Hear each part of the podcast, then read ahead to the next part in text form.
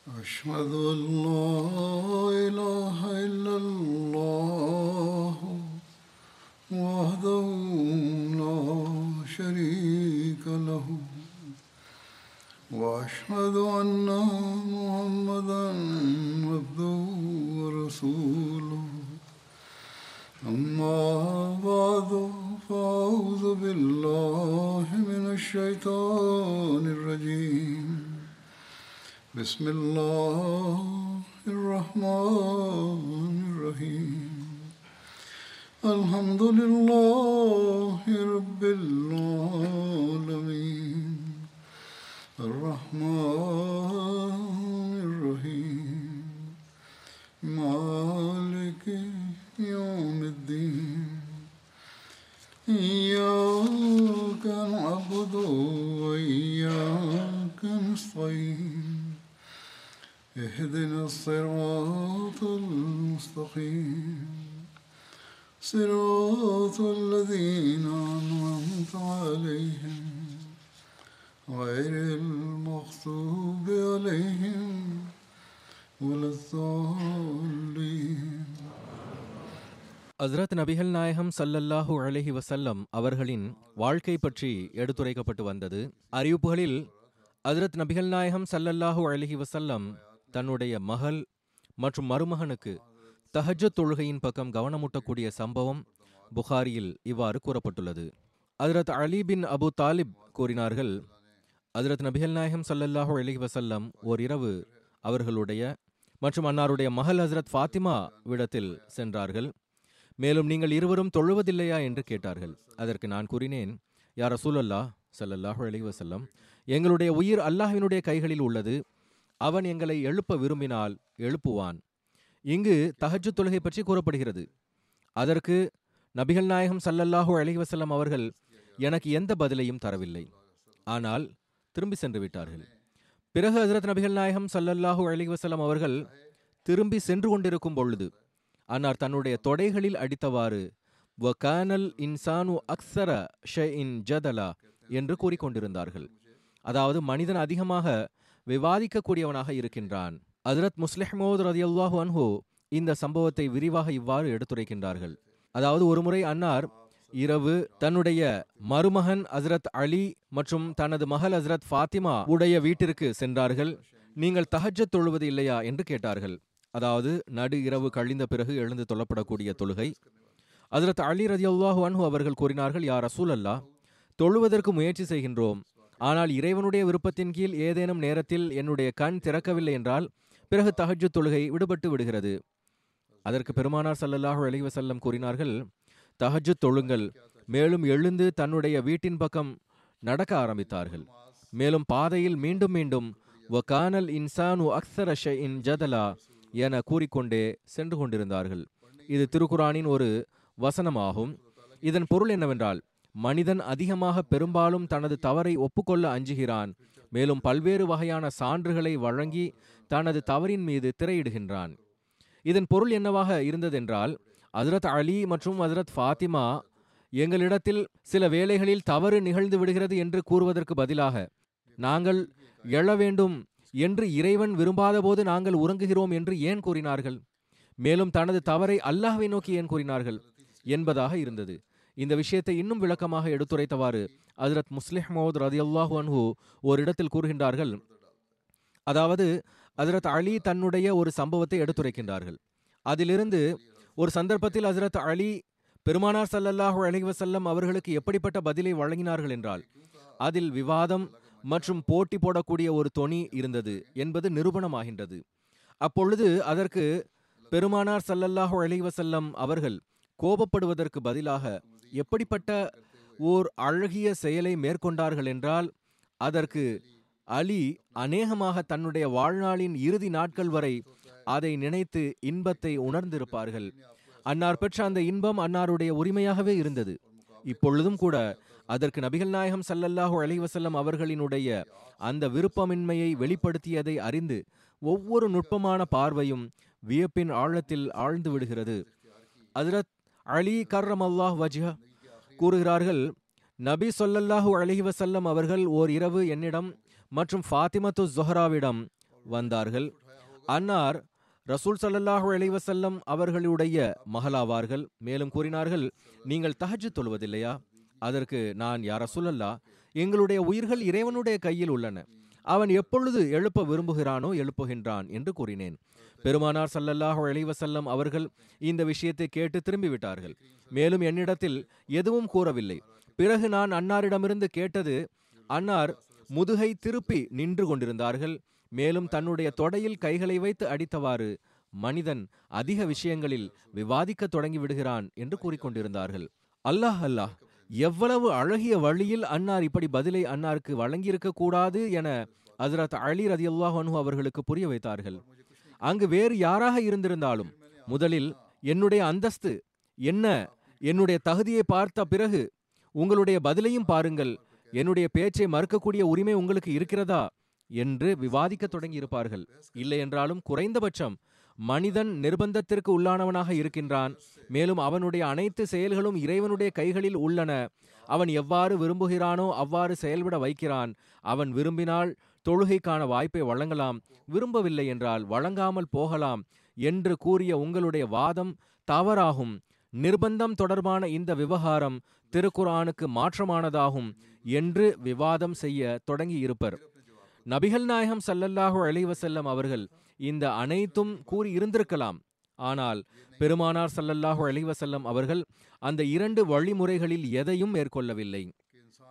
அவர்களின் மீது கோபப்படவும் இல்லை. ஹஜ்ரத் அலி அவர்களோடு விவாதம் செய்து அவர்களுடைய தவறை உணர்த்தவும் இல்லை.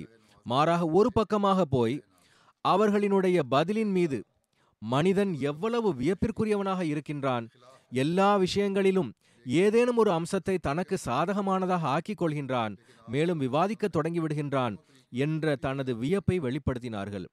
உண்மையில் பெருமானார் ஸல்லல்லாஹு அலைஹி வஸல்லம் அவர்கள் இந்த அளவுக்கு கூறியது என்பது எந்த அளவுக்கு நன்மைகளை தன்னகத்தே கொண்டிருந்ததென்றால் அதில் 10% கூட மற்றவர்களினுடைய 100 விவாதங்களினாலும் கிடைத்திருக்க முடியாது. இந்த ஹதீஸிலிருந்து நமக்கு பல விஷயங்கள் தெரிகின்றன.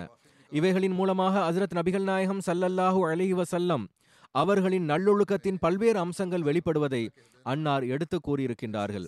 அவைகளை இங்கு கூறுவது சரியானதாக இருக்கும் என கருதுகிறேன். முதலாவது, ஹஜ்ரத் நபிகள் நாயகம் ஸல்லல்லாஹு அலைஹி வஸல்லம் அவர்களுக்கு மார்க்கத்தை பற்றிய எந்த அளவுக்கு கவனம் இருந்தது. இரவு வேளையில் சுற்றி வந்து தன்னுடைய நெருங்கியவர்களையும் கருத்தில் கொண்டு வந்தார்கள். பல மக்கள் தாம் நல்லவர்களாக இருக்கின்றார்கள், மக்களுக்கும் நன்மையான போதனைகளை வழங்குகின்றார்கள். ஆனால் அவர்களுடைய வீட்டின் நிலை மோசமானதாக இருக்கின்றது.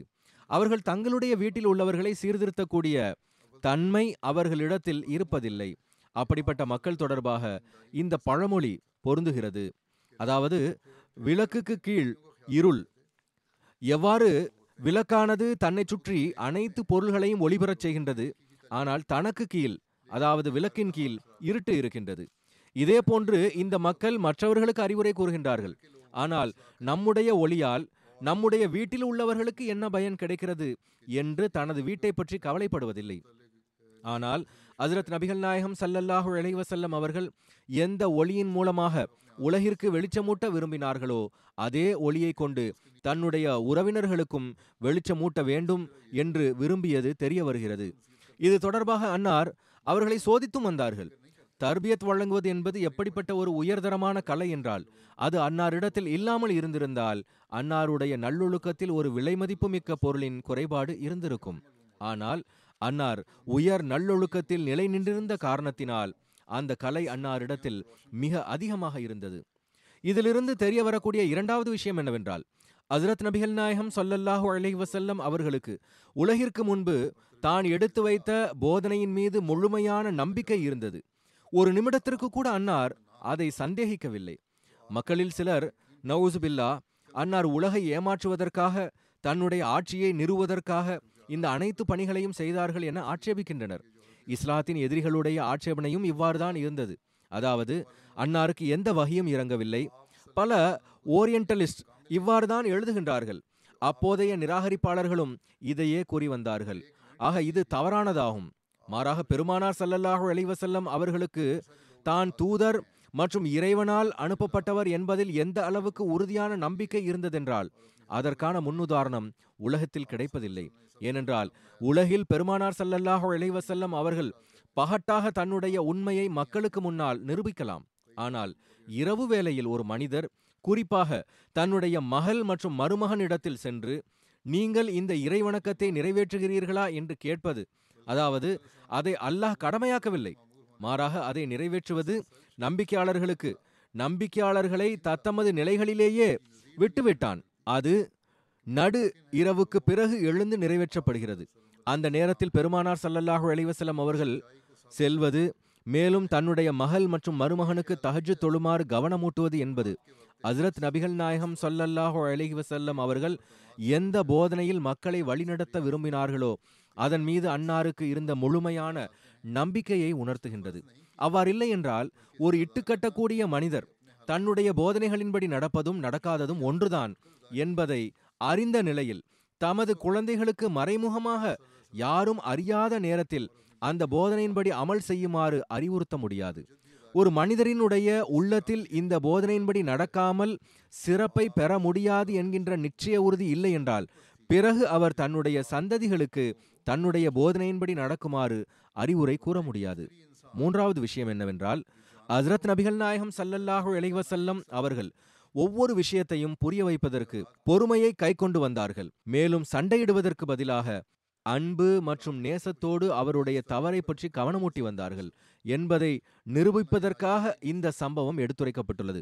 ஆக, இந்த சந்தர்ப்பத்தில் ஹஜ்ரத் அலி அன்னாரின் கேள்வியை இவ்வாறு மறுக்க விரும்பினார்கள், அதாவது, நாங்கள் தூங்கிவிட்டால் அது எங்களுடைய கைகளில் இல்லை, ஏனென்றால் உறங்கிய மனிதன் தன்னை தன் கட்டுப்பாட்டில் வைக்க முடியாது, அவர் உறங்கிவிட்டால் இப்பொழுது இன்ன நேரம் நான் இன்ன பணி செய்ய வேண்டும் என்று எவ்வாறு தெரியும்? அல்லாஹ் கண்களை திறந்தால் தொழுகை நிறைவேற்றுகிறோம், அவ்வாறு இல்லை என்றால் நிர்பந்தம், ஏனென்றால் அந்த காலத்தில் அலாரம் போன்றவைகள் இருக்கவில்லை. இந்த விஷயத்தை கேட்டு அதற்கு நபிகள் நாயகம் ஸல்லல்லாஹு அலைஹி வஸல்லம் அவர்கள் வியப்படையத்தான் வேண்டியிருந்தது. ஏனென்றால் அன்னாருடைய உள்ளத்தில் இருந்த ஈமானானது தஹஜ்ஜுத் நேரம் வந்து அன்னாருக்கு அது பற்றி தெரியாமலேயே போகக்கூடிய அளவுக்கு அன்னாரை ஒருபோதும் கவனமற்றவர்களாக ஆக்கவிடவில்லை. ஆக, அன்னார் மறுபக்கம் முகத்தை திருப்பியவாறு, மனிதன் பேச்சை கேட்பதில்லை, சண்டையிடுகின்றான் என்று மட்டும் கூறினார்கள். அதாவது, உங்களுக்கு இனி வரும் காலத்தில் நேரம் வீணாகாமல் இருக்க முயற்சிக்க வேண்டும், அதே வேளையில் இவ்வாறு கூறி தட்டி கழித்திருக்கவும் கூடாது. ஆக, ஹஜ்ரத் அலி கர்ரமல்லாஹ் வஜ்ஹ கூறுகின்றார்கள், அதற்கு பிறகு நான் ஒருபோதும் தஹஜ்ஜுத் தொழுகையை விட்டதில்லை. ஆக, இந்த சம்பவத்தை நாம் தஹஜ்ஜுத் தொழுவதன் பக்கம் கவனமூட்டுவதற்காக நினைவில் கொள்ள வேண்டும். மேலும் குறிப்பாக முரப்பிகள் மற்றும் வாழ்க்கையை அர்ப்பணித்தவர்கள் மற்றும் பொறுப்பாளர்களுக்கு இதன் பக்கம் குறிப்பான கவனம் செலுத்த வேண்டும். இரவு நேரத்தின் துஆக்கள் தான் இறைவனுடைய அருளை அதிகம் ஈர்க்கின்றன. மேலும் இன்றைய நாட்களில் உலகை அழிவிலிருந்து காப்பாற்றுவதற்கு இதன் தேவை மிக அவசியம் உள்ளது. பிறகு சம்பவங்களில் பனு கயன்கா போர் பற்றி வருகிறது. அது ஹிஜ்ரி 2ஆம் ஆண்டு நடந்தது. இது தொடர்பாக எழுதப்பட்டுள்ளதாவது, ஹஜ்ரத் நபிகள் நாயகம் ஸல்லல்லாஹு அலைஹி வஸல்லம் மதீனாவிற்கு ஹிஜ்ரத் செய்து சென்ற பிறகு அரபு நாட்டின் நிராகரிப்பாளர்களின் விவகாரம் ஒன்றுபோல் இருக்கவில்லை. அவர்கள் 3 வகையில் பிரிந்திருந்தார்கள். ஒரு பிரிவினர் எப்படிப்பட்டவர்களாக இருந்தார்கள் என்றால், அவர்களோடு பெருமானார் ஸல்லல்லாஹு அலைஹி வஸல்லம் அவர்கள் இந்த நிபந்தனையின் அடிப்படையில் சமாதானம் செய்திருந்தார்கள். அதாவது, அவர்கள் பெருமானார் ஸல்லல்லாஹு அலைஹி வஸல்லம் அவர்களோடு போரிடவும் மாட்டார்கள், மேலும் பெருமானார் ஸல்லல்லாஹு அலைஹி வஸல்லம் அவர்களுக்கு எதிராக எதிரிகளுக்கு உதவவும் மாட்டார்கள். இந்த உடன்படிக்கை செய்யக்கூடிய யூதர்களின் 3 கோத்திரங்கள் பனு குரைஸா, பனு நசீர், பனு கயன்கா ஆவார்கள். 2வது பிரிவினர் பெருமானார் ஸல்லல்லாஹு அலைஹி வஸல்லம் அவர்களை எதிர்த்தார்கள், அன்னாருக்கு எதிராக போர் செய்தார்கள், அவர்கள் குறைஷிகள் ஆவார்கள். 3வது பிரிவைச் சேர்ந்த மக்கள் ஹஜ்ரத் நபிகள் நாயகம் ஸல்லல்லாஹு அலைஹி வஸல்லம் அவர்களை விட்டுவிட்டார்கள். அவர்கள் அரபு நாட்டின் மற்ற கோத்திரங்களை போன்று பெருமானார் ஸல்லல்லாஹு அலைஹி வஸல்லம் அவர்களின் முடிவை எதிர்பார்த்து கொண்டிருந்தார்கள். அவர்களினுடைய நிலையும் ஒன்றுபோல் இருக்கவில்லை. அவர்களில் சிலர் உள்ளத்திலேயே முஸ்லிம்களுக்கு வெற்றி கிடைக்க வேண்டும் என்று விரும்பி வந்தார்கள். உதாரணத்திற்கு பனு ஹுசாஆ கோத்திரத்தினர். சில மக்களின் விவகாரமோ இதற்கு நேர் எதிராக இருந்தது. உதாரணத்திற்கு பனு பக்கரை சேர்ந்தவர்கள் சிலர் எப்படிப்பட்டவர்களாக இருந்தார்கள் என்றால் வெளிப்படையாக முஸ்லிம்களோடு இருந்தார்கள், ஆனால் உள்ளுக்குள் நபி ஸல்லல்லாஹு அலைஹி வஸல்லம் அவர்களின் எதிரிகளுக்கு உதவி வந்தார்கள். இவர்கள் முனாஃபிக்குகள் ஆவார்கள். பெருமானார் ஸல்லல்லாஹு அலைஹி வஸல்லம் அவர்கள் மதீனா வந்தபோது அனைத்து யூதர்களோடும் உடன்படிக்கை செய்தார்கள். பெருமானார் ஸல்லல்லாஹு அலைஹி வஸல்லம் அவர்களுக்கும் யூதர்களுக்கும் இடையே உடன்படிக்கை எழுதப்பட்டது. அனைத்து சமூகத்தினரும் தமது நண்பர்களோடு இணைந்து விட்டனர். இப்பொழுது அன்னார் தனக்கும் அவர்களுக்கும் இடையே சமாதான உடன்படிக்கை எழுதினார்கள். அதில் பல நிபந்தனைகள் வகுக்கப்பட்டன. அவைகளில் ஒரு நிபந்தனையாவது அவர்கள் பெருமானார் ஸல்லல்லாஹு அலைஹி வஸல்லம் அவர்களுக்கு எதிராக எந்த எதிரிக்கும் உதவி செய்ய மாட்டார்கள். இது உடன்படிக்கையாக இருந்தது. இப்போது பனு கயன்காவுடைய குழப்பம் விளைவித்தல் தொடர்பாக வரலாற்றில் வருகிறது. இது தொடர்பாக இப்னு இஸ்ஹா கூறுகிறார்கள், ஷாஸ் பின் கயஸ் என்ற பெயருடைய ஒரு வயதான நபர், அவருடைய உள்ளம் முஸ்லிம்கள் தொடர்பாக காழ்ப்புணர்ச்சி மற்றும் பொறாமையினால் நிறைந்திருந்தது. ஒருமுறை அவுஸ் மற்றும் ஹஸ்ரஜ் கோத்திரத்தோடு தொடர்புடைய சில சஹாபா ஒரு சபையில் ஒன்றாக அமர்ந்து பேசிக்கொண்டிருந்தனர். ஷாஸ் பின் கயஸ் அந்த வழியாக சென்றான். அவர்கள் இஸ்லாத்திற்கு முந்தைய காலத்தில் இருந்த எதிர்ப்பை மறந்துவிட்டு இஸ்லாத்தின் மூலமாக பரஸ்பரம் ஒருவர் மற்றவரோடு நேசத்தோடும் சமாதானத்தோடும் அமர்ந்திருப்பதை பார்த்து பொறாமையின் நெருப்பில் எரிந்தான். தன்னை அறியாமலேயே அல்லாஹ்வின் மீது ஆணையாக பனு கைலா, அதாவது அவுஸ் மற்றும் ஹஸ்ரஜுடைய தலைவர்கள் ஒன்றிணைந்து விட்டால் நமக்கு இங்கு இருப்பதற்கு எந்த இடமும் இல்லை என்றான். மூட்டிவிட முயற்சித்தான். அவனோடு ஒரு யூத இளைஞனும் இருந்தான். ஆக அந்த கிழவன் அந்த இளைஞனிடம், நீ அவர்களிடத்தில் சென்று ஒரு சில கவிதைகளை கூறுமாறு கூறினான். பாத் போரில், அதாவது இஸ்லாத்திற்கு முந்தைய காலத்தில் அவுஸ் மற்றும் ஹஸ்ரஜ் இடையே நடந்த சண்டையில் அவுஸ் கோத்திரத்திற்கு வெற்றி கிடைத்திருந்தது. அப்பொழுது அவுஸுடைய தலைவராக உசைர் பின் சமாக் அஷ்அலி இருந்தார். இவர் ஹஸ்ரத் உசைத் உடைய தந்தை ஆவார். ஹஸ்ரஜ் உடைய தலைவராக அமர் பின் நொமான் ஃபயாசி இருந்தார். இவர்கள் இருவரும் அந்த நாளில் கொல்லப்பட்டிருந்தார்கள். அந்த யூத இளைஞன் முஸ்லிம்களிடையே அமர்ந்து இந்த பேச்சை ஆரம்பித்து நெருப்பை மூட்டினான். அவுஸ் மற்றும் ஹஸ்ரஜ் உடைய உறங்கி கிடந்த பழைய உணர்வுகள் மீண்டும் கொழுந்துவிட்டு எரிய துவங்கியது. அவர்களிடையே நீ நான் என்று சண்டை துவங்கிவிட்டது. ஒருவர் மற்றவரோடு சண்டையிட்டும் தமது பெருமையை பறைசாற்றியும் வந்தனர். எந்த அளவுக்கு பெரிதாகிவிட்டதென்றால் இரண்டு கோத்திரங்களிலிருந்தும் ஒவ்வொரு நபரும் எதிரெதிரே முழங்கால்களில் அமர்ந்து பரஸ்பரம் மோதிக்கொண்டனர். சண்டை அதிகமாகியது. அவுஸ் தரப்பிலிருந்து அவுஸ் பின் ஹசி இருந்தார். ஹஸ்ரஜ் தரப்பிலிருந்து ஜப்பார் பின் சஹர். பேச்சு சண்டை நடந்து கொண்டிருந்தது. ஒருவர் மற்றவரை பார்த்து, நீங்கள் விரும்பினால் இப்பொழுது மீண்டும் அந்த சண்டையை புதுப்பித்துக் கொள்வோம் என்றார். இவ்வாறு இரண்டு பிரிவினரும் மிகுந்த கோபம் கொண்டனர். நாங்கள் தயாராக இருக்கிறோம் என்று ஒருவர் கூறினார். ஒரு பக்கம் அவர்கள் முஸ்லீமாகிவிட்டார்கள், மறுபக்கம் இதுபோன்ற மடமையும் இருந்து வந்தது. பிறகு உங்களுடைய வாக்குறுதியின் இடம் ஹர்ரா ஆகும் என்று கூறினார்கள். ஹர்ரா கருநிற கற்களை உடைய பூமிக்கு கூறுவார்கள். கிழக்கு பக்கத்தில் ஹர்ரா அக்கம் உள்ளது. இதை ஹர்ரா பனு குரைசா என்றும் கூறுகின்றனர். இரண்டாவது மேற்கில் 3 மைல் தொலைவில் இருக்கின்றது. கிழக்கு பக்கம் இதை ஹர்ரா பனு குரைசா என்றும் கூறுகின்றனர். இது மேற்கு பக்கம் உள்ளது. ஒன்று கிழக்கு பக்கம், ஒன்று மேற்கு பக்கம். 3க்கும் நடுவே 3 மைல் தொலைவு. இதற்கிடையே ஆயுதங்கள் ஆயுதங்கள் என்று கூச்சல் ஏற்பட்டது. அதற்கு பிறகு சூழல் மிகவும் ஆக்ரோஷமாகிவிட்டது. இருபுறம் இருந்தும் போருக்கான ஆயத்தங்கள் மிக வேகமாக நடந்தன. இரு கோத்திரத்தை சார்ந்த மக்களும் குறிப்பிட்ட நேரத்தில் ஹர்ராவை நோக்கி கிளம்பினார்கள். ரத்தம் சிந்தும் போர் நிகழ இருந்தது. ஆனால் அல்லாஹ் ஹஸ்ரத் நபிகள் நாயகம் ஸல்லல்லாஹு அலைஹி வஸல்லம் அவர்களுக்கு இந்த அனைத்து நிலைமைகளை பற்றிய தகவலை கொடுத்தான். இந்த செய்தி கிடைத்த உடனேயே பெருமானார் ஸல்லல்லாஹு அலைஹி வஸல்லம் அவர்கள் உடனடியாக முஹாஜிர் சஹாபிகளை உடன் அழைத்து கொண்டு அவுஸ் மற்றும் ஹஸ்ரஜின் மக்களிடத்தில் சென்றார்கள். அன்னார் மிகவும் நுட்பமான முறையில் அவர்கள் அனைவர்களையும் பார்த்து கூறினார்கள், அல்லாஹ் அல்லாஹ், நான் இருக்கும்போதே மடமை, அதுவும் அல்லாஹ் உங்களுக்கு இஸ்லாத்திற்கான நேர்வழியை வழங்கிய பிறகு, இதன் மூலமாக அவன் உங்களுக்கு கண்ணியத்தை வழங்கியுள்ளான், உங்களிடமிருந்து மடமையின் தாக்கங்களை நீக்கிவிட்டான், உங்களை நிராகரிப்பிலிருந்து ரட்சிப்பு வழங்கினான், உங்களுடைய உள்ளத்தில் அன்பை போட்டான். இவைகள் எல்லாம் இருந்தும் நீங்கள் இவ்வாறு நடந்து கொள்கிறீர்களா? என்றார்கள். ரசூலுல்லாஹ் ஸல்லல்லாஹு அலைஹி வஸல்லம் அவர்களுடைய இந்த உரையாடல் அவர்களின் மீது எப்படிப்பட்ட வலுவான தாக்கத்தை ஏற்படுத்தியது என்றால், அவர்கள் தங்களுடைய செயலுக்கு மிகவும் தலைகுனிந்தார்கள், அழத் தொடங்கினார்கள். சண்டையிடுவதற்காக ஒன்று கூடியிருந்த அவுஸ் மற்றும் ஹஸ்ரஜுடைய மக்கள் ஒருவரை ஒருவர் கட்டி தழுவினர். பிறகு செவியேற்றோம், கட்டுப்பட்டோம் என்பதை வெளிப்படுத்தியவாறு ஹஜ்ரத் ரசூலுல்லாஹ் ஸல்லல்லாஹு அலைஹி வஸல்லம் அவர்களோடு திரும்பி சென்றார்கள். இது சீரத் இப்னு ஹிஷாமில் சொல்லப்பட்டுள்ள விளக்கமாகும்.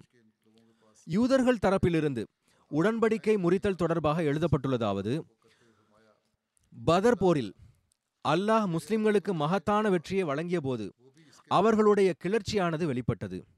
மேலும் ஹஜ்ரத் நபிகள் நாயகம் ஸல்லல்லாஹு அலைஹி வஸல்லம் மற்றும் முஸ்லிம்களின் மீதான அவர்களின் பொறாமையும் வெளிப்பட்டது. தங்களுடைய இந்த காழ்ப்புணர்ச்சி மற்றும் பொறாமையின் காரணத்தினால் அவர்கள் தங்களுடைய உடன்படிக்கையை முறித்தனர். முஹம்மதே, நாங்கள் உங்களுடைய சமுதாயத்தை போன்று போரில் பலகீனமானவர்களும் அறியாதவர்களும் என்று கருதுகிறீர்களா? நீங்கள் அவர்களை வெற்றி பெற்று விட்டீர்கள்.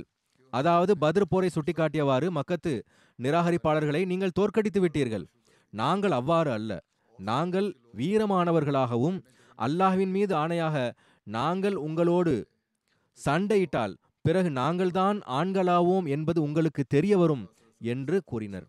யூதர்களுடைய 3 கோத்திரங்களில் முதன் முதலாக உடன்படிக்கையை மீறி துரோகம் விளைவித்தது யூதர்களுடைய பனு கயன்கா கோத்திரத்தினர் ஆவர். ஒரு முஸ்லிம் பெண்ணை அவர்கள் சீண்டிய அந்த தீய செயல் தொடர்பாக எழுதப்பட்டுள்ளதாவது, அவர்கள் ஹஜ்ரத் நபிகள் நாயகம் ஸல்லல்லாஹு அலைஹி வஸல்லம் அவர்கள் மீதான எதிர்ப்பை வெளிப்படுத்தியதோடு, ஒரு அன்சாரி பெண் தன்னுடைய வியாபார பொருட்களை எடுத்துக்கொண்டு பனு கயன்காவுடைய கடை வீதிக்கு வந்தார்.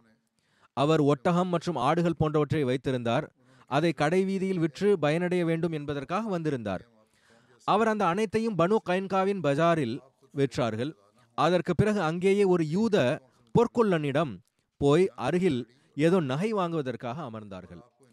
அந்த பெண் தனது உடலையும் முகத்தையும் மறைத்திருந்தார்கள்.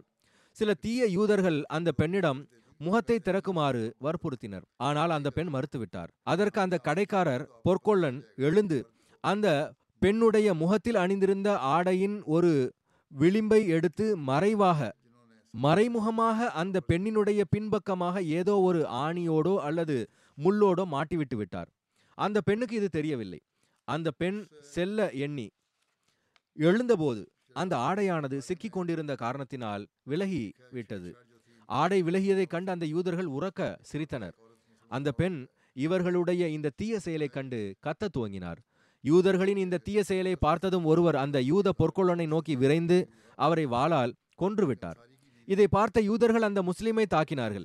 மேலும் அவரையும் கொன்றுவிட்டார்கள். இந்த சம்பவத்திற்கு பிறகு முஸ்லிம்கள் மத்தியில் பனு கயன்காவுடைய யூதர்களுக்கு எதிராக கோபம் உருவானது. கோத்திரங்களிடத்தில் பெருமானார் ஸல்லல்லாஹு அலைஹி வஸல்லம் அவர்கள் கூறினார்கள், இது போன்ற செயல்களுக்கு நாம் அவர்களோடு உடன்படிக்கை செய்யவில்லை. ஹஜ்ரத் ஒபாதா பின் சாமித் கூறினார்கள், யா ரசூல் அல்லாஹ் ஸல்லல்லாஹு அலைஹி வஸல்லம், நான் அல்லாஹ் மற்றும் அவனது தூதர் மற்றும் முஸ்லிம்களோடு இருக்கின்றேன். மேலும் அந்த நிராகரிப்பாளர்களின் உடன்படிக்கையை விட்டு விலகிக் கொள்கிறேன். எவ்வாறு இருப்பினும் ஹஜ்ரத் நபிகள் நாயகம் ஸல்லல்லாஹு அலைஹி வஸல்லம் அவர்கள் பனு கயன்காவிற்கு புரிய வைக்க முயற்சித்தார்கள். ஆனால் அவர்கள் புரிவதற்கு பதிலாக வெளிப்படையாக மிரட்ட துவங்கினார்கள். அதன் விவரம் இவ்வாறு எழுதப்பட்டுள்ளது. பனு கயன்காவை ஒன்று கூட்டி ஹஜ்ரத் நபிகள் நாயகம் ஸல்லல்லாஹு அலைஹி வஸல்லம் கூறினார்கள், யூத கூட்டத்தினரே, பத்ர் சந்தர்ப்பத்தில் குறைஷிகளின் மீது இறங்கியது போன்ற அழிவு இறங்குவதிலிருந்து பாதுகாப்பாக இருப்பதற்கு முயற்சி செய்யுங்கள். எனவே கட்டுப்பட்டவர்களாக ஆகிவிடுங்கள். ஏனென்றால் நான் அல்லாஹ்வின் புறமிருந்து அனுப்பப்பட்ட தூதராவேன். மேலும் இந்த உண்மையை உங்களுடைய வேதத்தில் எழுதப்பட்டுள்ளதை பார்க்கிறீர்கள். மேலும் அல்லாஹ் உங்களிடமிருந்து வாங்கிய உறுதிமொழியையும் அறிவீர்கள். அதற்கு அவர்கள் கூறினார்கள், முஹம்மதே ஸல்லல்லாஹு அலைஹி வஸல்லம், நாங்கள் உங்களுடைய சமுதாயத்தினரை போன்றவர்கள் ஆவோம் என்று நீங்கள் அநேகமாக கருதுகிறீர்கள். அவ்வாறு எண்ணி ஏமாந்து விடாதீர்கள். ஏனென்றால் இப்போது வரை போரினுடைய வழிமுறைகளை பற்றி அறியாத சமுதாயத்தை தான் நீங்கள் எதிர்கொண்டு இருக்கின்றீர்கள். அவர்களை எளிதில் வீழ்த்தியுள்ளீர்கள். ஆனால் இறைவன் மீது ஆணையாக நீங்கள் எங்களோடு போர் புரிந்தால் எப்படிப்பட்ட வீரர்களை எதிர்கொண்டுள்ளீர்கள் என்பது உங்களுக்கு தெரிய வரும். இன்னொரு அறிவிப்பில் வருகிறது, ஹஜ்ரத் ரசூலுல்லாஹ் ஸல்லல்லாஹு அலைஹி வஸல்லம் அவர்களுக்கு பத்ர் போர் சந்தர்ப்பத்தில் யூதர்களின் உடன்படிக்கை மீறுதல் பற்றி தெரிய வந்தபோது பெருமானார் ஸல்லல்லாஹு அலைஹி வஸல்லம் யூதர்களை பனு கயன்காவுடைய கடைவீதியில் ஒன்று கூட்டி எச்சரித்தார்கள். எவ்வாறு இருப்பினும் அன்னார் இவ்வாறு எச்சரிக்கை செய்து அதற்கு அவர்களுடைய பதில் இவ்வாறு இருந்தது. அதற்கு பிறகு பனு கயன்காவுடைய யூதர்கள் அங்கிருந்து சென்று கோட்டைக்குள் இருந்து கொண்டனர். இந்த அனைத்து விஷயங்களும் நடந்தபோது அவர்கள் சென்று விட்டார்கள், தங்களுடைய கோட்டைகளுக்குள் போய்விட்டனர். ஹஜ்ரத் நபிகள் நாயகம் ஸல்லல்லாஹு அலைஹி வஸல்லம் அவர்கள் அவர்களை நோக்கி கிளம்பினார்கள். மேலும் பெருமானார் ஸல்லல்லாஹு அலைஹி வஸல்லம் ஹஜ்ரத் அபு லுபாபா அவர்களை மதீனாவில் தன்னுடைய பிரதிநிதியாக நியமித்தார்கள். அன்னாரின் கொடியின் நிறம் வெள்ளையாக இருந்தது. அதை அன்னாரின் பெரிய தந்தை ஹஜ்ரத் ஹம்சா வைத்திருந்தார்கள். பனு கயன்கா சுற்றி வளைக்கப்பட்டது. அதன் விபரத்தில் எழுதப்பட்டுள்ளதாவது, பெருமானார் ஸல்லல்லாஹு அலைஹி வஸல்லம் 15 நாட்கள் வரை பனு கயன்காவின் யூதர்களை கடுமையாக சூழ்ந்திருந்தார்கள். பெருமானார் ஸல்லல்லாஹு அலைஹி வஸல்லம் இந்த போருக்காக ஷவ்வால் மாதத்தின் 15ஆம் நாள் கிளம்பினார்கள். மேலும் ஜுல்கஅதா பிறை வரை அங்கேயே இருந்தார்கள். அவர்களின் உள்ளத்தில் அல்லாஹ் முஸ்லிம்கள் மீதான அச்சத்தை போட்டான். பனு கயன்காவின் யூதர்களில் 400 போர் வீரர்கள் கோட்டையை பாதுகாப்பதற்காக நியமிக்கப்பட்டிருந்தார்கள். 300 பேர் போர் கவசங்களை அணிந்தவர்களாக இருந்தனர். இறுதியில் இந்த சுற்றி வளைக்கப்பட்டதில் துன்பத்திற்கு ஆளாகி யூதர்கள் பெருமானார் ஸல்லல்லாஹு அலைஹி வஸல்லம் அவர்களிடத்தில், எங்களுக்கு வழிவிட்டால் நாங்கள் என்றென்றைக்கும் மதீனாவை விட்டு வெளியேறி விடுகின்றோம், எங்களுடைய பெண்களையும் குழந்தைகளையும் எங்களோடு விடுங்கள், அவர்களை நாங்கள் எங்களோடு அழைத்து சென்று விடுகிறோம், மற்ற அனைத்து செல்வங்களையும் நீங்களே வைத்துக் கொள்ளுங்கள் என்று விண்ணப்பித்தார்கள். செல்வம், ஆயுதங்கள் அனைத்தும் அதில் அடங்கும். பெருமானார் ஸல்லல்லாஹு அலைஹி வஸல்லம் யூதர்களின் இந்த விஷயத்தை ஏற்றுக்கொண்டார்கள். மேலும் அவர்களிடம் மதீனாவை விட்டு வெளியேறுமாறு கட்டளையிட்டார்கள். சீரத்துல் ஹல்பியாவில் இவ்வாறு பதியப்பட்டுள்ளது. வரலாற்றின் பெரும்பாலான நூல்களில் அப்துல்லா பின் உபை பின் சுலூல் தொடர்பாக வந்துள்ள அறிவிப்பாவது, அந்த சந்தர்ப்பத்தில் அவன் நபி கரீம் ஸல்லல்லாஹு அலைஹி வஸல்லம் அவர்களிடத்தில் மீண்டும் மீண்டும் வந்தான். ஏனென்றால் அவன் பனு கயன்காவினுடைய தோழனாக இருந்தான். எனவே மீண்டும் மீண்டும் பல்வேறு வழிகளில் ஹஜ்ரத் நபி ஸல்லல்லாஹு அலைஹி வஸல்லம் அவர்கள் பனு கயன்காவை மன்னித்து விடுமாறும் அவர்களை கொல்லாமல் விட்டு விடுமாறும் விண்ணப்பித்தும் அவர்களுக்காக பரிந்துரைத்தும் வந்தான். இந்த அறிவிப்பின் மூலமாக ஹஜ்ரத் நபிகள் நாயகம் ஸல்லல்லாஹு அலைஹி வஸல்லம் அவர்கள் அவர்களை, அதாவது பனு கயன்காவை கொல்ல எண்ணம் கொண்டிருந்தார்கள். அப்துல்லா பின் உபை பின் சுலூலின் தொடர் பரிந்துரைத்தலின் மூலமாக அவர்களை அன்னார் மன்னித்தார்கள் என்பது போன்ற ஒரு தோற்றம் உருவாகின்றது. ஆனால் அது முற்றிலும் தவறாகும். அன்னார் ஒருபோதும் அவர்களையும் அவர்களின் மனைவி மக்களையும் கொலை செய்ய எண்ணம் கொண்டிருக்கவில்லை. உண்மையில் இது போன்ற அறிவிப்புகள் சந்தேகத்திற்குள்ளானவைகளாகும். இது போன்ற அறிவிப்புகளை பற்றி ஆராய்ந்தவாறு ஒரு வரலாற்றாசிரியர் சையத் பரகாத் அஹ்மத் தனது நூலில் இவ்வாறு எழுதுகிறார்கள். யூதர்கள் ஆயுதங்களை போட்ட பிறகு அப்துல்லா பின் உபை பெருமானார் ஸல்லல்லாஹு அலைஹி வஸல்லம் அவர்களிடத்தில் வந்தான். மேலும், என்னுடைய மக்களோடு மென்மையாக நடந்து கொள்ளுங்கள் என்று கூறினான். அதற்கு பெருமானார் ஸல்லல்லாஹு அலைஹி வஸல்லம் அவர்கள், நாசம் உண்டாகட்டுமாக, என்னை நீ விட்டுவிடு என்றார்கள். இப்னு உபை, ஒருபோதும் அவ்வாறில்லை என்று கூறினான். அல்லாஹ்வின் மீது ஆணையாக, எதுவரை நீங்கள் என் மக்களோடு மென்மையாக நடந்து கொள்ள மாட்டீர்களோ நான் உங்களை போகவிட மாட்டேன் என்றான். நீங்கள் அவர்களை கொன்று விடுவீர்களா? இறைவன் மீது ஆணையாக, நிலைமை மாறிவிடும் என்ற முழு நம்பிக்கை இருக்கிறது என்றான். அதற்கு பெருமானார் ஸல்லல்லாஹு அலைஹி வஸல்லம் அவர்கள் கூறினார்கள், நல்ல விஷயம், பிறகு நீங்களே அவர்களை அழைத்து செல்லுங்கள். மற்றும் இப்னு இஸ்ஹாக், வாக்தி மற்றும் இப்னு சஅத் மூவரும் இந்த சம்பவத்தை கூறியிருக்கின்றார்கள். அந்த மூன்றையும் படித்து ஹஜ்ரத் ரசூலுல்லா ஸல்லல்லாஹு அலைஹி வஸல்லம் அவர்களின் மீது அப்துல்லா பின் உபை உடைய தாக்கம் இருந்ததாக தோன்றுகிறது. ஆனால் அப்துல்லா பின் உபையினுடைய பரிந்துரைத்த அந்த சொற்கள் சந்தேகத்திற்குரியதாக தெரிகின்றன. இப்னு இசாக்கினுடைய கூற்றில் ரசூலுல்லா ஸல்லல்லாஹு அலைஹி வஸல்லம் அவர்கள் பனு கயன்காவை கொல்ல எண்ணி இருந்தார்கள் என்ற முடிவு வெளிப்பட்டதாக எந்த ஒரு விஷயத்தையும் கூறியதாக ஒருபோதும் தெரியவில்லை. ஆனால் வாக்தியின் அறிவிப்பில் அந்த எண்ணம் பற்றி சைகை கிடைக்கின்றது. அதே கூற்றை தான் இப்னு சஅதும் கூறியிருக்கின்றார். இந்த சந்தர்ப்பத்தில் நாம் அவசியம் நினைவில் வைக்க வேண்டிய விஷயம் என்னவென்றால், பெருமானார் ஸல்லல்லாஹு அலைஹி வஸல்லம் ஒரு அரசியல் தலைவராகவும் இருந்தார்கள். ஆனால் எதிரிகளோடு தேவையில்லாமல் ஒருபோதும் கடுமை காட்டியதில்லை. அன்னார் கடுமையை வெறுத்து வந்தார்கள். போர்க்களத்திற்கு சென்றாலும் கூட நிர்பந்தத்தின் பெயரிலேயே சென்றார்கள். அங்கும் கூட தேவையில்லாமல் ரத்தம் சிந்துவதிலிருந்து விலகி வந்தார்கள். எவ்வாறு இருப்பினும் அவர்கள் சுற்றி வளைக்கப்பட்டிருந்தார்கள். அவர்கள் அடைக்கலம் கேட்டிருந்தார்கள். எனவே பனு கயன்கா நாட்டை விட்டு வெளியேற்றப்பட்டார்கள். இதன் விபரம் இவ்வாறாகும். அந்த யூத கோத்திரத்தின் விண்ணப்பத்தின் பேரில் அவர்களை நாட்டை விட்டு வெளியேற்ற முடிவு எடுக்கப்பட்டது. யூதர்களை மதீனாவை விட்டு வெளியேற்றுவதற்கான பொறுப்பு பெருமானார் ஸல்லல்லாஹு அலைஹி வஸல்லம் அவர்கள் ஹஜ்ரத் உபாதா பின் சாமித் அவர்களிடத்தில் ஒப்படைத்தார்கள். மேலும் மதீனாவிலிருந்து 3 நாட்களில் வெளியேறி விடுமாறு கால அவகாசம் வழங்கினார்கள். இவ்வாறு அவர்கள் 3 நாட்களில் மதீனாவை விட்டு வெளியேறிவிட்டார்கள். ஒரு கூற்றில் இவ்வாறு உள்ளது, அதாவது யூதர்கள் உபாதாவிடம் மேலும் கால அவகாசம் கேட்டார்கள். ஆனால் பெருமானார் ஸல்லல்லாஹு அலைஹி வஸல்லம் அவர்கள் மேலும் அதிகமாக 1 மணி நேரம் கூட கால அவகாசம் வழங்கவில்லை. மேலும் தனது கண்காணிப்பில் அவர்களை வெளியேற்றினார்கள்.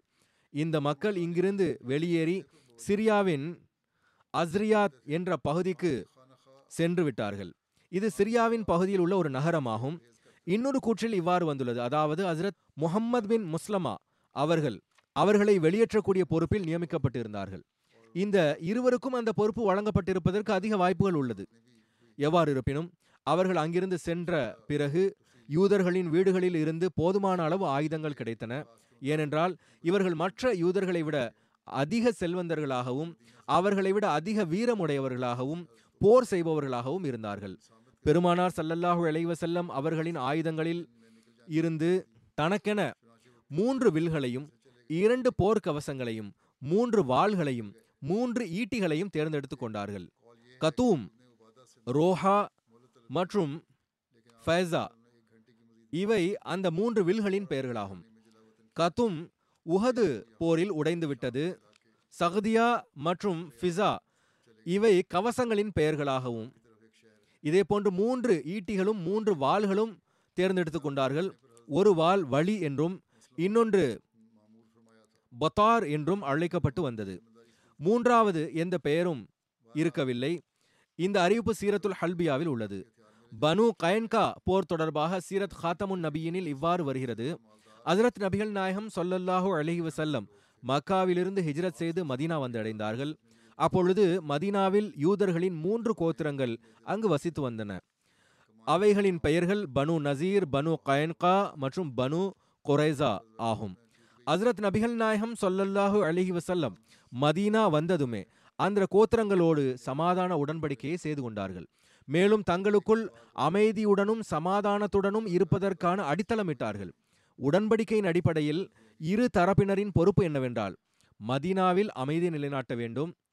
ஏதேனும் வெளி எதிரி மதீனாவை தாக்கினால் அனைவரும் சேர்ந்து அவர்களை எதிர்கொள்ள வேண்டும். ஆரம்பத்தில் யூதர்கள் இந்த உடன்படிக்கையை பேணி வந்தார்கள்.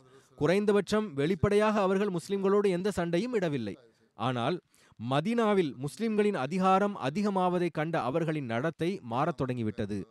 அவர்கள் முஸ்லிம்களின் இந்த வலுவாகி வரும் ஆற்றலை தடுக்க உறுதி கொண்டார்கள். அதற்காக அவர்கள் எல்லா வகையான ஆகுமான மற்றும் கூடாத திட்டங்களையும் மேற்கொள்ள தொடங்கினார்கள்.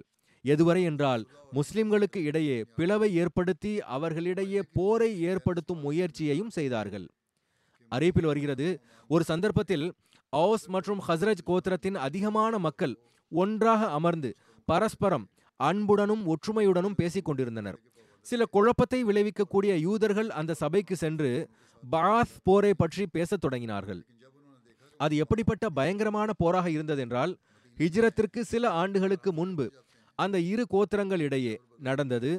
அதில் அவுஸ் மற்றும் ஹஸ்ரஜின் அதிக மக்கள் ஒருவர் மற்றவரின் கைகளினால் கொல்லப்பட்டனர். முன்பும் விரிவாக எடுத்து கூறப்பட்டு விட்டது. அந்த போரை பற்றியே பேச்சு வந்ததுமே சில உத்வேகமுடைய மக்களின் உள்ளங்களில் பழைய நினைவு மீண்டும் புத்துயிர் பெற்றது. கடந்த கால எதிர்ப்பின் காட்சிகள் அவர்களின் கண் முன்னால் வந்தன. அதன் விளைவாக பரஸ்பரம் ஒருவர் மற்றவரோடு மோதத் தொடங்கினர். எந்த அளவுக்கென்றால், அந்த சபையிலே முஸ்லிம்களுக்குள் வாளை உருவக்கூடிய அளவுக்கு நிலைமை மோசமானது. ஆனால் நல்ல வேளை, ஹஜ்ரத் நபிகள் நாயகம் ஸல்லல்லாஹு அலைஹி வஸல்லம் அவர்களுக்கு குறித்த நேரத்தில் இது தொடர்பாக தகவல் கிடைத்தது. மேலும் அன்னார் முஹாஜிரீன்களின் ஒரு ஜமாத்தை தன்னோடு அழைத்து கொண்டு உடனடியாக சம்பவ இடத்திற்கு சென்றார்கள். 2 தரப்பினருக்கும் புரிய வைத்து அவர்களை குளிரச் செய்தார்கள். மேலும், நான் இருக்கும் பொழுதே இதுபோன்ற மடமையான வழிகளை கையாளுகின்றீர்களே என்று கடிந்தார்கள். மேலும் கூறினார்கள், இஸ்லாத்தின் மூலமாக நீங்கள் சகோதரர்களாக ஆகிவிட்ட இறைவனின் இந்த அருளுக்கு மதிப்பளிப்பதில்லை. இதை கேட்டு அன்சார்களின் மீது எப்படிப்பட்ட தாக்கம் ஏற்பட்டதென்றால், அவர்களின் கண்களில் இருந்து கண்ணீர் வழிந்தோடின.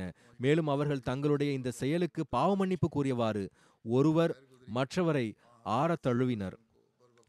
பத்ர் போர் நடந்து முடிந்த பிறகு அல்லாஹ் தனது அருளால் முஸ்லிம்கள் மிக குறைவாக இருந்தும் எவ்வித வசதிகளும் இல்லாமல் இருந்தும் குறைஷிகளின் பெரும்படையின் மீது வெற்றியை வழங்கினான்.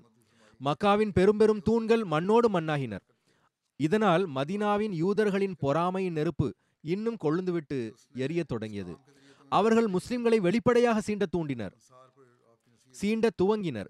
மேலும் சபைகளில் வெளிப்படையாக குறைஷிகளின் படையை தோற்கடிப்பது ஒன்றும் பெரிய விஷயம் இல்லை. முஹம்மது ஸல்லல்லாஹு அலைஹி வஸல்லம் எங்களோடு சண்டையிட்டால் நாங்கள் எவ்வாறு சண்டையிடுவோம் என்பதை அவர்களுக்கு புரிய வைப்போம் என்று கூற துவங்கினர். எதுவரை என்றால், ஒரு சபையில் அவர்கள் ஹஜ்ரத் நபிகள் நாயகம் ஸல்லல்லாஹு அலைஹி வஸல்லம் அவர்களின் முன்னாலேயே இது போன்ற சொற்களை கூறினார்கள். அறிவிப்பில் வருகிறது, பத்ர் போருக்கு பிறகு நபிகள் நாயகம் ஸல்லல்லாஹு அலைஹி வஸல்லம் மதீனா வந்தபோது ஒரு நாள் அன்னார் யூதர்களை ஒன்று கூட்டி அவர்களுக்கு அறிவுரை செய்தார்கள். மேலும் தனது வாதத்தை எடுத்துரைத்து இஸ்லாத்தின் பார் அழைத்தார்கள். பெருமானார் ஸல்லல்லாஹு அலைஹி வஸல்லம் அவர்களின் இந்த அமைதி நிறைந்த கருணை நிறைந்த சொற்பொழிவிற்கு யூத தலைவர்கள் கூறிய பதிலாவது, முஹம்மதே ஸல்லல்லாஹு அலைஹி வஸல்லம், நீங்கள் சில குறைஷிகளை கொன்றுவிட்டு அகங்காரம் உடையவர்களாகிவிட்டீர்கள்.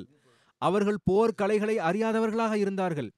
எங்களோடு சண்டையிட்டால் போரிடுபவர்கள் எவ்வாறு இருப்பர் என்பதை அறிந்து கொள்வீர்கள் என்று கூறினர்.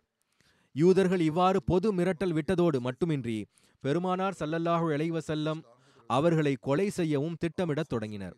ஏனென்றால் அறிவிப்பில் வருகின்றது, அந்த நாட்களில் ஒரு களப்பற்ற சஹாபி தல்ஹா பின் பரா மரண தருவாயில் ஒரு மரண வாக்குமூலம் கூறினார்கள். அதாவது, நான் இரவு நேரத்தில் மரணித்து விட்டால் ஜனாதா தொழுகைக்காக ஹஜ்ரத் நபிகள் நாயகம் ஸல்லல்லாஹு அலைஹி வஸல்லம் அவர்களுக்கு தெரியப்படுத்த வேண்டாம், என் காரணமாக அன்னாரின் மீது யூதர்கள் தாக்குதல் தொடுத்துவிடக் கூடாது. சுருக்கமாக, பதிலுக்கு பிறகு யூதர்கள் வெளிப்படையாக கிளர்ச்சி செய்ய துவங்கினர். மதீனாவின் யூதர்களில் பனு கயன்கா அனைவரையும் விட அதிக ஆற்றல் உள்ளவர்களாகவும் வீரர்களாகவும் இருந்தனர். எனவே அனைவரையும் விட முதலில் அவர்கள் புறமிருந்தே உடன்படிக்கை மீறுதல் துவங்கியது.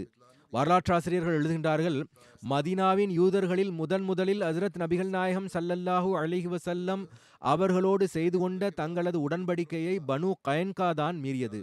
அதற்கு பிறகு அவர்கள் அதிக கிளர்ச்சி செய்ய துவங்கினர். வெளிப்படையாக பொறாமை மற்றும் காழ்ப்புணர்ச்சியை வெளிப்படுத்தினர். உடன்படிக்கையை முறித்தனர். அவ்வாறு இருந்தும் கூட முஸ்லிம்கள் தங்களது எஜமானரின் வழிகாட்டலின் கீழ் எல்லா வகையிலும் பொறுமையை கை கொண்டார்கள். தன் தரப்பிலிருந்து எதையும் துவங்கவில்லை. ஆனால் ஹதீஸில் வருகிறது, யூதர்களோடு நடந்த அந்த உடன்படிக்கைக்கு பிறகு ஹஜ்ரத் நபிகள் நாயகம் ஸல்லல்லாஹு அலைஹி வஸல்லம் குறிப்பாக யூதர்களோடு அவர்களின் மனம் கோணாமல் நடந்து கொண்டார்கள். அவர்கள் புறமிருந்து எதிர்ப்பின் நடைமுறை இருந்தது. மேலும் நபிகள் நாயகம் ஸல்லல்லாஹு அலைஹி வஸல்லம் அவர்கள் மனம் கோணாமல் நடந்து கொண்டார்கள். ஒருமுறை ஒரு முஸ்லீம் மற்றும் ஒரு யூதர் இடையே கருத்து வேறுபாடு துவங்கியது. யூதர் ஹஜ்ரத் மூசா அலைஹிஸ்ஸலாம் அவர்களுக்கு அனைத்து நபிமார்களின் மீதும் சிறப்பு இருப்பதாக கூறினார்.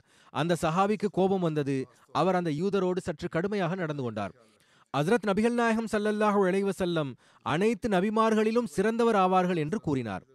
இந்த சம்பவம் பற்றி பெருமானார் ஸல்லல்லாஹு அலைஹி வஸல்லம் அவர்களுக்கு தெரிய வந்தபோது அன்னார் கோபம் அடைந்தார்கள். அந்த சஹாபியிடம் கடிந்து கொண்டார்கள். மேலும், இறைவனுடைய தூதர்களில் ஒருவரின் மீது இன்னொருவரின் சிறப்பம்சத்தை எடுத்து கூறி தெரிவது உங்களது பணி இல்லை என்று கூறினார்கள். பிறகு அன்னார் ஹஜ்ரத் மூசா அலைஹிஸ்ஸலாம் பற்றி ஒரு சிறப்பம்சத்தை எடுத்து கூறி யூதர்களின் மனம் குளிர வைத்தார்கள். ஆனால் இவ்வாறு அவர்களின் மனம் கோணாமல் நடந்து கொண்டும் யூதர்கள் தனது தீய செயல்களில் முன்னேறிக்கொண்டே சென்றார்கள்.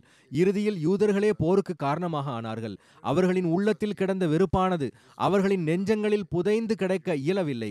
இவ்வாறு ஒரு முஸ்லிம் பெண் கடைவீதியில் ஒரு யூதனின் கடையில் சில பொருட்களை வாங்குவதற்காக சென்றிருந்தார். இது தொடர்பாக விளக்கமாக முன்பு எடுத்துரைக்கப்பட்டு விட்டது. சில தீய யூதர்கள் அப்பொழுது அந்த கடையில் அமர்ந்திருந்தார்கள். மிகவும் மோசமான முறையில் அந்த பெண்ணை சீண்டினார்கள். அந்த கடைக்காரர் அந்த பெண்ணினுடைய ஆடையின் முதுகுப்புற பகுதியின் நுனி பகுதியை அந்த பெண் அறியாதிருக்கும் நிலையில் ஏதோ ஒரு முள்ளோடு மாட்டிவிட்டு விட்டார். அதன் விளைவாக இவர்களின் தீய சீண்டல்களின் காரணமாக அந்த பெண் அங்கிருந்து எழத் தொடங்கிய போது அவரின் ஆடை சிக்கியதனால் நிர்வாணமானார். இதை கண்டு அந்த யூத கடைக்காரர் மற்றும் அவருடைய நண்பர்கள் உரக்க எள்ளி நகையாடினர், சிரிக்க துவங்கினர். அந்த முஸ்லிம் பெண் வெட்கத்தின் காரணமாக கத்தினார், உதவி கேட்டார்.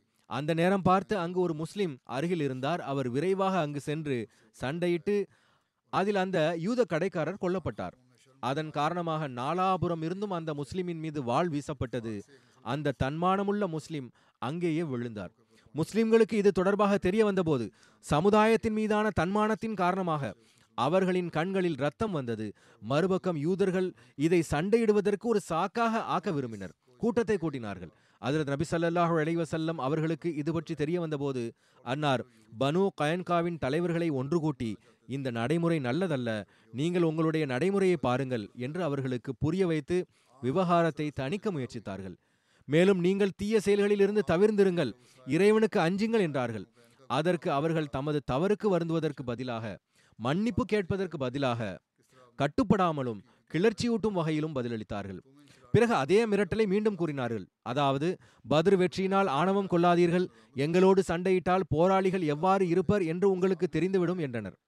வேறு வழி இல்லாமல் பெருமானார் ஸல்லல்லாஹு அலைஹி வஸல்லம் அவர்கள் சஹாபாக்களின் ஒரு குழுவை அழைத்து கொண்டு பனு கயன்கா கோட்டைகளை நோக்கி கிளம்பினார்கள். அவர்கள் தங்களுடைய செயல்களுக்கு வருந்துவதற்கு இது இறுதி வாய்ப்பாக இருந்தது.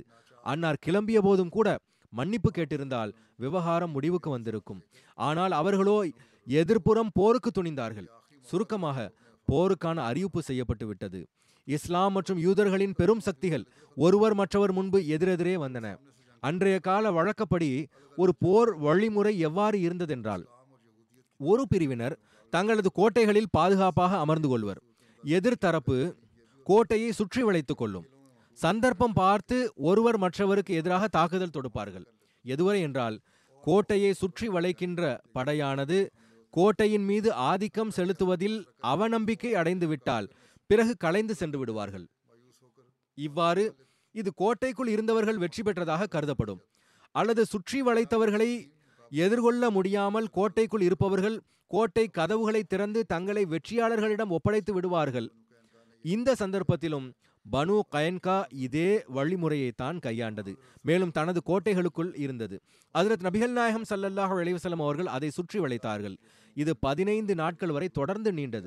இறுதியாக பனு கயன்காவினுடைய அகங்காரம் தூள் தூளாகி அவர்களுடைய சொத்துக்கள் முஸ்லிம்களுடையதாகும். ஆனால் அவர்களின் மனைவி மக்களின் உயிர்களின் மீது முஸ்லிம்களுக்கு எந்த உரிமையும் இல்லை என்ற நிபந்தனையின் அடிப்படையில் தங்களது கோட்டைகளின் கதவை திறந்தார்கள்.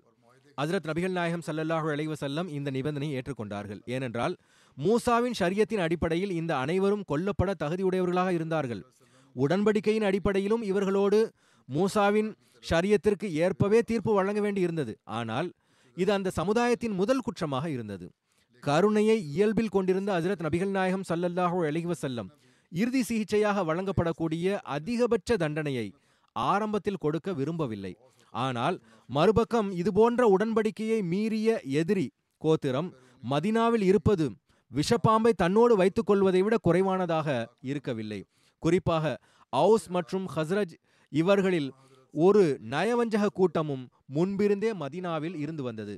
வெளிப்புறம் இருந்தும் அனைத்து அரபு நாட்டின் எதிர்ப்பு முஸ்லிம்களை மிகுந்த தொந்தரவுக்கு ஆளாக்கி இருந்தது. இப்படிப்பட்ட சூழலில் பனு கயன்கா மதீனாவை விட்டு சென்றுவிட வேண்டும் என்பதே நபிகள் நாயகம் ஸல்லல்லாஹு அலைஹி வஸல்லம் அவர்களின் தீர்ப்பாக இருந்திருக்க முடியும். இந்த தண்டனையானது அவர்களின் குற்றத்தோடு ஒப்பிடுகையில், மேலும் அன்றைய காலத்தின் நிலைமைகளை கருத்தில் கொள்ளும் பொழுது மிகவும் மென்மையான தண்டனையாகவே இருந்தது. உண்மையில் இதில் தமது பாதுகாப்பு அம்சம் மட்டுமே கருத்தில் கொள்ளப்பட்டது. அவ்வாறு இல்லாமல் இருந்திருந்தால் அரபு சமுதாயங்களில் இடம்பெயர்வது என்பது பெரிய விஷயமாக இருக்கவில்லை. குறிப்பாக ஒரு சமுதாயத்திடம் நிலமோ தோட்டங்களோ சொத்துபத்துகளோ இல்லாத நிலையில் இடம்பெயர்வது பெரிதல்ல. பனு கயன்காவிடமும் ஒன்றும் இருக்கவில்லை. அவர்களிடத்தில் அவர்கள் சார்ந்திருந்த எந்த ஒரு அசையா சொத்துக்களும் இருக்கவில்லை. முழு கோத்திரமும் மிக அமைதியான முறையில் ஓரிடத்தை விட்டு இன்னொரு இடத்திற்கு செல்லக்கூடிய வாய்ப்பு கிடைத்தது. இவ்வாறு பனு கயன்கா மிக நிம்மதியாக மதீனாவை விட்டு சிரியாவின் பக்கம் சென்று விட்டார்கள். அவர்கள் கிளம்புவது தொடர்பாக முக்கிய பணிகளை மேற்கொள்வதற்கும் அவர்களை கண்காணிப்பதற்கும் ஹஜ்ரத் நபிகள் நாயகம் ஸல்லல்லாஹு அலைஹி வஸல்லம் அவர்கள் தன்னுடைய ஒரு சஹாபி உபாதா பின் சாமித் அவர்களுக்கு பொறுப்பு கொடுத்தார்கள்.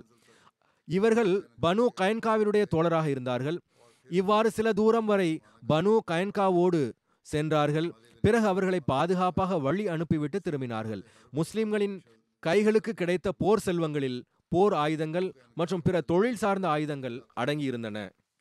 பனு கயன்கா தொடர்பாக சில அறிவிப்புகளில் கூறப்பட்டுள்ளதாவது, அவர்கள் தங்களுடைய கோட்டைகளின் கதவுகளை திறந்து தங்களை ஹசரத் நபிகள் நாயகம் ஸல்லல்லாஹு அலைஹி வஸல்லம் அவர்களிடத்தில் ஒப்படைத்த போது அவர்களுடைய உடன்படிக்கை மீறுதல் மற்றும் கிளர்ச்சி செய்தலின் காரணமாக அவர்களில் போர் புரியக்கூடிய ஆண்களை கொலை செய்ய வேண்டும் என்று பெருமானார் ஸல்லல்லாஹு அலைஹி வஸல்லம் அவர்கள் எண்ணி இருந்தார்கள். ஆனால் அப்துல்லா பின் உபை பின் சுலூல் நயவஞ்சகர்களின் தலைவனினுடைய பரிந்துரையில் அன்னார் அந்த எண்ணத்தை கைவிட்டார்கள் என்று கூறுகிறார்கள். ஆனால் ஆய்வாளர்கள் இந்த அறிவிப்பை ஏற்றுக்கொள்ளவில்லை. ஏனென்றால் வேறு அறிவிப்புகளில் தெளிவாக கூறப்பட்டிருப்பதாவது, பனு கைன்கா அவர்களுடைய மற்றும் அவர்களுடைய மனைவி மக்களின் உயிர் மன்னிக்கப்படும், அவர்கள் உயிரோடு விடப்படுவார்கள் என்கின்ற நிபந்தனையின் அடிப்படையிலேயே கதவை திறந்தார்கள். ஆக ஹசரத் நபிகள் நாயகம் ஸல்லல்லாஹு அலைஹி வஸல்லம் அவர்கள் அந்த நிபந்தனையை ஏற்றுக்கொண்ட பிறகு வேறு வழிமுறையை கையாளுவது அல்லது அந்த நிபந்தனையை முறிப்பது என்பது ஒருபோதும் நடக்காததாகும். பனு கைன்கா தரப்பிலிருந்து உயிர் பிச்சை வழங்க வேண்டும் என்கின்ற நிபந்தனையை வைப்பதே அவர்கள் உண்மையில் கொலை செய்யும் தண்டனைக்கு உரியவர்கள் என்பதை தாங்களே உணர்ந்திருந்தார்கள். ஆனால் அவர்கள் ஹசரத் நபிகள் நாயகம் ஸல்லல்லாஹு அலைஹி வஸல்லம் அவர்களிடத்தில் கருணையை வேண்டினார்கள். அவர்கள் கொல்லப்பட மாட்டார்கள் என்ற வாக்குறுதி வாங்கிய பிறகு கோட்டை கதவை திறக்க விரும்பினார்கள். ஆனால் ஹசரத் நபிகள் நாயகம் ஸல்லல்லாஹு அலைஹி வஸல்லம் அவர்கள் கருணை உடையவர்களாக இருந்த காரணத்தினால் அவர்களை மன்னித்தார்கள். ஆனால் இறைவனுடைய பார்வையில் இவர்களின் தீய செயல்கள் மற்றும் குற்றங்களின் காரணமாக அவர்கள் உலகில் உயிரோடு விடப்படுவதற்கு தகுதியானவர்களாக இருக்கவில்லை என்பது தெரிகிறது. அறிவிப்புகளில் வருகிறது, எந்த இடத்திற்கு இவர்கள் நாட்டை விட்டு வெளியேறி சென்றார்களோ அங்கு போய் ஒரு வருட காலம் கூட கழிந்திருக்காது அவர்களில் ஒரு வகையான நோய் வந்து முழு கோத்திரமும் அந்த நோய்க்கு இரையாகி மண்ணோடு மண்ணாகிவிட்டது. பனு கைன்கா போர் நடந்த தேதி தொடர்பாக கருத்து முரண்கள் இருக்கின்றன. வாக்தி மற்றும் இப்னு சஅத் 2ஆம் ஹிஜ்ரியின் ஷவ்வால் மாதத்தில் நிகழ்ந்தது என்று கூறியுள்ளார்கள். பின்வந்த வரலாற்று ஆசிரியர்களும் இதையே பின்பற்றி இருக்கிறார்கள். ஆனால் இப்னு இஸ்ஹாக் மற்றும் இப்னு ஹிஷாம் இது சவீக் போருக்கு பிறகு நடந்தது என்று கூறுகிறார்கள். ஏகோபித்த அடிப்படையில் ஹிஜ்ரி 2ஆம் ஆண்டு ஜுல்ஹஜ்ஜா மாதத்தின் ஆரம்பத்தில் நிகழ்ந்ததாக கூறுகின்றார்கள். ஹதீஸின் ஒரு அறிவிப்பிலும் இவ்வாறு சஹீஹ் கிடைக்கின்றது. அதாவது பனு கைன்கா போர் ஹஜ்ரத் ஃபாத்திமா ரதியல்லாஹு அன்ஹா அவர்களின் ருக்ஸத்தானாவிற்கு பிறகு நடந்தது. ஏனென்றால் அறிவிப்பில் கூறப்பட்டுள்ளதாவது, ஹஜ்ரத் அலி தன்னுடைய வலிமா விருந்திற்கான செலவை ஈடுகட்டுவதற்கு பனு கைன்காவின் ஒரு யூத விவசாயியை அழைத்து கொண்டு காட்டிற்கு போய் அங்கிருந்து அஸ்கர் என்ற புல்லை கொண்டு வந்து மதினாவின் விவசாயிகளிடத்தில் விற்க வேண்டும் என்று யோசித்தார்கள். இதிலிருந்து நிரூபணம் ஆவது என்னவென்றால், ஹஜ்ரத் ஃபாத்திமா ரலியல்லாஹு அன்ஹாவின் ருக்ஸத்தானாவானது பொதுவான வரலாற்று ஆசிரியர்களின் பார்வையில் 2ஆவது ஹிஜ்ரி ஜுல்ஹஜ்ஜா மாதத்தில் நிகழ்ந்தது. அப்போது வரை பனு கைன்கா மதினாவிலேயே இருந்தார்கள். இந்த காரணங்களின் அடிப்படையில் ஹஜ்ரத் மிர்சா பஷீர் அஹ்மத் சாஹிப் கூறுகின்றார்கள், நான் பனு கைன்கா போரை சவீக் போர் மற்றும் ஹஜ்ரத் ஃபாத்திமா ரதியல்லாஹு அன்ஹாவின் ருக்ஸத்தானாவிற்கு பிறகு ஹிஜ்ரி 2ஆம் ஆண்டின் இறுதியில் நடந்ததாக வைத்துள்ளேன். இந்த சந்தர்ப்பத்தில் இதை கூறுவது நிச்சயமாக பயனளிக்கக்கூடியதாக இருக்கும். அதாவது பனு கைன்கா போருக்கான காரணங்களை எடுத்துரைத்தவாறு மிஸ்டர் மார்க்கோலெஸ் தன் தரப்பில் இருந்து ஒரு வினோதமான விஷயத்தை எழுதியுள்ளார். அது தொடர்பாக எந்த அறிவிப்பிலும் எங்கும் சைகை கூட இல்லை.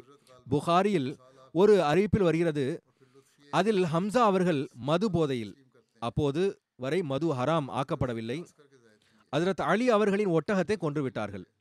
அது ஹஜ்ரத் அலி அவர்களுக்கு பத்ர் போரில் கிடைத்த போர் செல்வங்களிலிருந்து கிடைத்திருந்தது.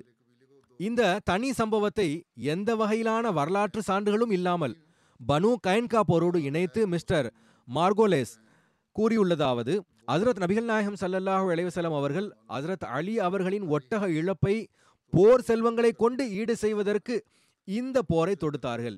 இது முற்றிலும் அறிவுக்கு பொருந்தாத விஷயமாகும். வரலாற்றை எழுதுவதில் இதுபோன்ற துணிச்சலை மேற்கொள்வதில் தனக்கு நிகர் அவர் தானே ஆவார். இதில் சுவையான விஷயம் என்னவென்றால், மிஸ்டர் மார்கோலேஸ் இந்த விஷயத்தை தானே சிந்தித்து அனுமானித்து கூடுதலாக எழுதி இருப்பதாக அவரே ஒப்புக்கொள்கிறார். சான்றுகள் ஒன்றும் கிடைக்காததனால் இவ்வாறு கூறிவிட்டார் என கருதுகிறேன். 2 ஒட்டகங்களினுடைய தொகையை பெறுவதற்கு போர் புரிவதை தவிர வேறு வழியே இருக்கவில்லை என்பது இவர்களினுடைய எவ்வளவு வினோதமான சிந்தனையாக இருக்கிறது. கிழக்கத்திய கலை மற்றும் நாகரிகத்தை பற்றிய புலமை பெற்ற மேற்கத்திய எழுத்தாளர்கள் மற்றும் முஸ்லிம் அல்லாத வரலாற்றாசிரியர்கள் காழ்ப்புணர்ச்சி மற்றும் வெறுப்பில் எந்த அளவுக்கு முன்னேறி உள்ளார்கள் என்றால், முஸ்லிம்களின் வரலாற்றை திரித்து மறுத்து கூறுவது அவர்களுக்கு மிகவும் எளிதாகும். இது பல இடங்களில் தென்படுகிறது. எவ்வாறு இருப்பினும் இது தொடர்பாக மீதமுள்ளவை எதிர்வரும் காலங்களில் எடுத்துரைக்கப்படும் இன்ஷா அல்லாஹ். இப்பொழுது உலகத்தின் நிலைமைகள் தொடர்பாக மீண்டும் துவாவிற்காக நினைவூட்ட விரும்புகிறேன். ஹமாஸ் மற்றும் இஸ்ரேல் இடையிலான போர் மற்றும் அதன் விளைவாக அப்பாவி பாலஸ்தீனிய பெண்கள் மற்றும் குழந்தைகளின் ஷஹாதத்துகள் அதிகமாகி கொண்டிருக்கின்றன. போர் நிலைமைகள் எந்த அளவு வேகமாக கடுமையாகி கொண்டிருக்கின்றன என்றால், மேலும் இஸ்ரேல் அரசாங்கமும் பெரும் வல்லரசுகளும் எப்படிப்பட்ட கொள்கையின்படி நடக்கிறார்கள் என்றால், இதன் காரணமாக உலகப்போர் நம் முன்னால் தெரிகின்றது. இப்பொழுது சில முஸ்லிம் நாடுகளின் தலைவர்களும் கூட இதை வெளிப்படையாக கூற தொடங்கிவிட்டனர். ரஷ்யாவும் சீனாவும் கூட, மேலும் இதே போன்று மேற்கத்திய விமர்சகர்களும் கூட இப்பொழுது போரின் வட்டம் பெரிதாகிவிட்டதாக தெரிகிறது என கூற தொடங்கிவிட்டனர், எழுத தொடங்கிவிட்டனர். உடனடியாக மதிநுட்பத்துடன் கொள்கைகளை வகுக்கவில்லை என்றால் உலகிற்கு அழிவுதான். அனைத்தும் செய்திகளில் வந்து கொண்டிருக்கிறது. நிலைமை உங்கள் அனைவரின் முன்னால் உள்ளது.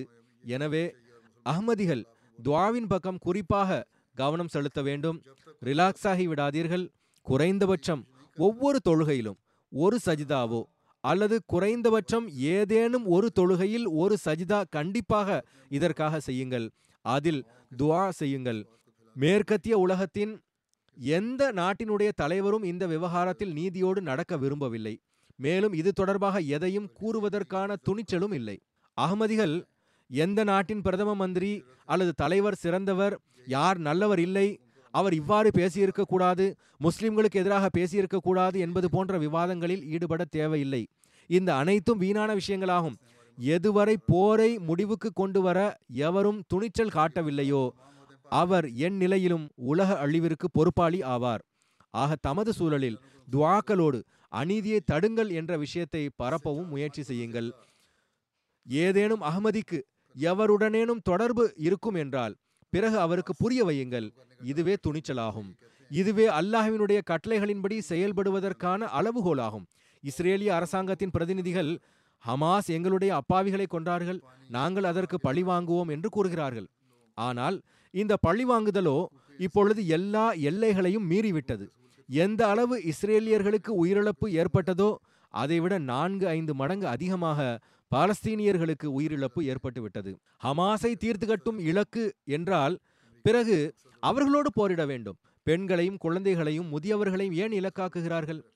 பிறகு உணவு, நீர், சிகிச்சை இவைகள் அனைத்தையும் விட்டு அவர்கள் விலக்கப்பட்டவர்களாக ஆக்கப்படுகிறார்கள். இந்த அரசாங்கங்களின் மனித உரிமைகள் மற்றும் போருக்கான விதிமுறைகள் பற்றிய அனைத்து வாதங்களும் இங்கு இல்லாமல் போய்விடுகின்றன. ஆம், சிலர் இதன் பக்கம் கவனமூட்டவும் செய்கின்றார்கள். எவ்வாறு கடந்த நாட்களில் அமெரிக்காவின் முன்னாள் அதிபர் ஒபாமா கூறியிருந்தார். அதாவது, போர் செய்ய வேண்டுமென்றால் போருக்கான விதிமுறைகளை முன்னிறுத்த வேண்டும், பொதுமக்களின் மீது அநீதி இழைக்கக்கூடாது என்று கூறினார். ஐக்கிய நாடுகள் சபையின் ஜெனரல் செக்ரட்டரியும் பேசியிருந்தார். அதற்கு இஸ்ரேலிய அரசாங்கம் கூச்சலிட்டது. அதனால் உலகின் மற்ற அமைதியின் வாதம் புரியக்கூடியவர்களும் தங்களை தாங்களே அமைதியை நிறுவக்கூடிய சாம்பியனாக கருதி கொண்டிருக்கக்கூடியவர்களும் செக்ரட்டரி ஜெனரலுடைய பேச்சுக்கு ஆதரவாக எதையும் கூறவில்லை.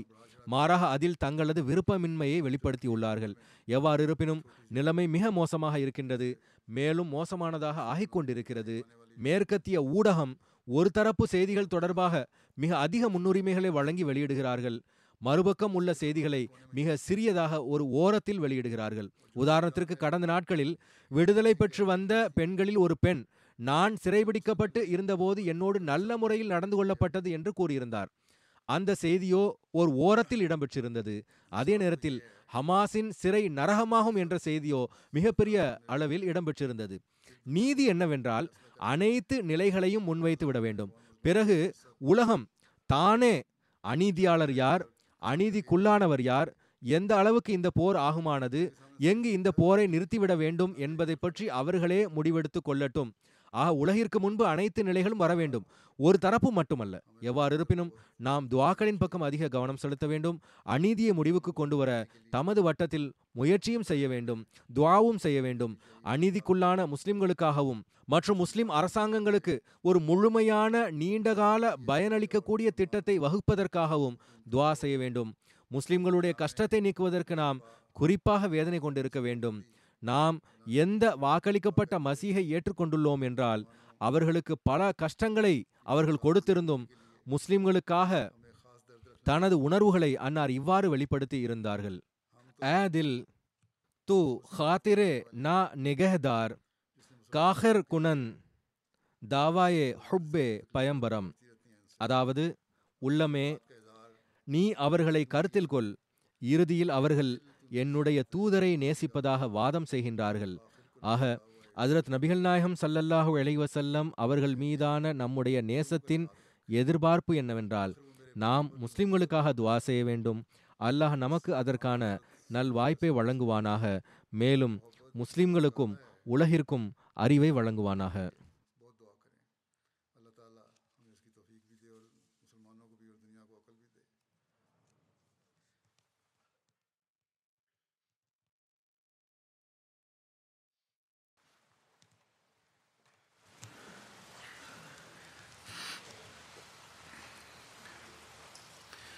الحمدللہ الحمدللہ نحمده